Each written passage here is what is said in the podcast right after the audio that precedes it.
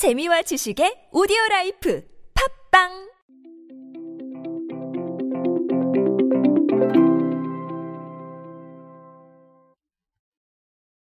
잡곡밥도 햇반답게.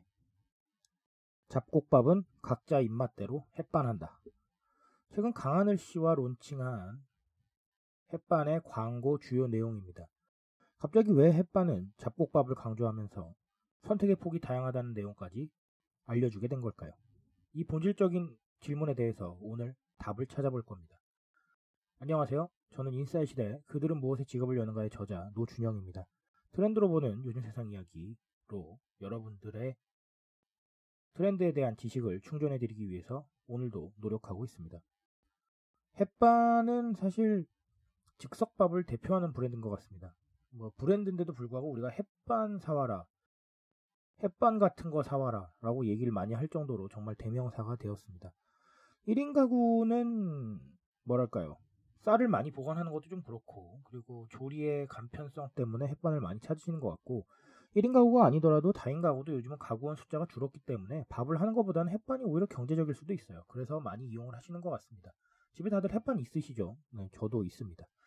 어쨌든 햇반이 갑자기 잡곡밥에 대한 이슈 그리고 이 선택의 폭에 대한 이야기들을 TV 광고에서 강조하기 시작했습니다. 그래서 오늘은 이 이유가 뭘지에 대해서 한번 알아보도록 합니다.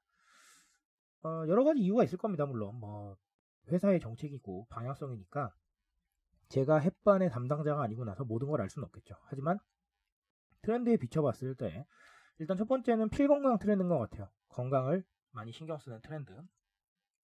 그냥 쌀밥보다는 잡곡밥이 건강에 더 좋다는 거는 알고 계시죠. 이제 포스트 코로나 시대를 맞이하는 우리에게 건강이라는 주제는 정말 빼놓을 수 없는 주제가 된 것 같아요. 근데 포스트 코로나 시대와 함께 맞물리는 게 바로 1인칭 사회의 자아들입니다. 1인칭 사회의 자아들은 스스로에게 굉장히 집중하기 때문에 건강에 대한 이슈를 놓칠 수가 없어요. 건강에 대한 이슈는 단순히 잘 먹고 잘 살기 위한 게 아니라 나를 위한 가장 좋은 지름길이거든요. 그러다 보니까 뭐 스스로 이렇게 건강 보조제도 챙겨 드시고 운동도 많이 하시고 그런 부분들을 챙기잖아요. 그리고 정신 건강을 위해서도 많이 투자를 합니다. 뭐 명상을 하신다든지 요가를 하신다든지 이런 부분들. 요가는 정신 건강과 신체 건강을 동시에 잡을 수가 있죠.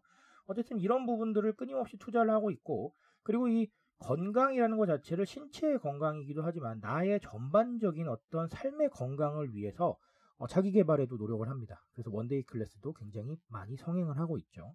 그런 식으로 나한테 대한 집중을 하면서 건강에 대한 트렌드가 어, 앞으로 부상을 하게 됐어요. 근데 이제 실제로 포스트 코로나 시대를 맞이하면서 어떻게 보면 이렇게 다양하게 됐던 건강에 대한 관심들이 어, 몸에 대한 건강 쪽으로 조금 더 몰리면서 힘을 받은 건 사실입니다. 어쨌든 그런 필건강 트렌드에 대한 부분을 햇반이 놓칠 수가 없었을 거예요. 왜냐하면 잡곡밥이 건강에 더 좋다는 건 이미 나와 있는 거니까 이미 나와 있는 이슈를 가지고 좀 더 강조하는 거 이거 너무 좋잖아요. 지금 트렌드에 딱 맞으니까. 그래서 필건강 트렌드가 첫 번째고 두 번째는 다양함이에요. 다양함인데 제가 이 다양함이라는 거는 제 책에서도 강조를 했고 오디오 클립에서도 많이 말씀을 드렸습니다. 지금 시대에는 선택지가 많아야 된다. 선택지가 많아야 되는 이유는 취향이 다 다르기 때문에 그 취향을 만족시켜주고 있다라는 이 메시지를 기업이 줬을 때 신뢰와 어떻게 보면 덕후들을 양산할 수 있는 좋은 수단이 된다라고 말씀을 드린 적이 있습니다. 각자의 취향이 다 달라요. 그러니까 잡곡밥도 종류가 여러 가지인데 그걸 다 서로 서로 좋아하는 게 다 다르단 말이죠. 예전에 이렇게 생각을 해보시면 돼요. 몇 년 전만 해도 힘쌀밥만 있을 때 저 잡곡밥 먹고 싶어요 라고 하면 굉장히 좀 눈치 보이는 그런 상황일 수도 있어요. 어머니께서는 등짝 스매싱을 날리실 수도 있습니다. 어머니가 여러분을 싫어해서 그러신 게 아니에요. 그러니까 상황이나 사회 분위기가 그랬어요. 뭔가 하나가 있으면 그 취향에 따라가 줘야 그 다음 사람이 편해요. 그런 부분들이 사실 있었습니다. 근데 1인칭 사회가 열리고 MZ세대들이 스스로에게 집중하는 이런 부분들이 많아지면서 각자의 취향이 다 다르다는 게 이제 발견이 된 거예요. 그 취향에 따라서 모든 것들이 공급될 수는 없겠지만 적어도 다양한 선택지가 공급이 되면서 그런 사회 트렌드를 따라가고 있다는 인식을 주는 게 굉장히 기업들에겐 중요한 과제가 됐어요. 무슨 말인지 아시죠? 그래서 유튜브나 뉴미디어가 기존의 미디어보다 더 사랑받을 수 있었던 겁니다. 취향의 다양성, 그 다음에 관심사의 다양성을 그대로 반영을 하면서 정말 많은 영상들과 많은 자료들이 올라와 있기 때문이에요. 그래서 앞으로 우리 기업들은 필건강 트렌드에 대한 부분을 어, 생각을 할 필요가 있습니다. 그래서 필건강 트렌드를 연결을 했을 때 뭐 건강 보조제를 출시하시라 이런 얘기가 아닙니다. 정신적인 건강, 마음의 건강 이런 부분들에 어, 집중하고 있다는 걸 좀 생각을 하시고 어, 움직이실 필요가 있어요. 그래서 실제로 예능도 뭐 미니멀 라이프라던가 이런 걸 다루는 예능들이 늘어났습니다. 정신적인 건강이잖아요.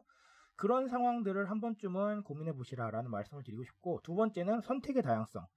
그러니까 모든 사람의 취향을 만족시킬 수는 없겠지만 적어도 기업이 그 취향을 만족시키기 위해서 노력하고 있다라는 메시지를 대중들한테 전하는 게 굉장히 중요합니다.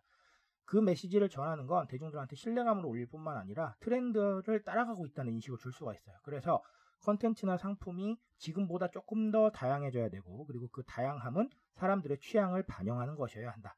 그래야 대중들과 소통하고 있다는 느낌을 줄 수 있다라는 거 오늘 오디오 클립에서 강조드리고 싶은 내용입니다. 트렌드에 대한 이야기 언제나 저와 함께 하시고요. 제가 여러분들 트렌드에 빠삭한 인싸로 만들어드리기 위해서 어, 매일같이 주제들 셀렉하고 있으니까 어, 구독하시면 여러분들 어, 많은 도움이 되실 거라고 생각을 합니다. 앞으로도 여러분들 트렌드 감각 충전시켜 드릴 수 있도록 최선을 다하도록 하겠습니다. 또 좋은 소재로 돌아오겠습니다, 여러분. 감사합니다.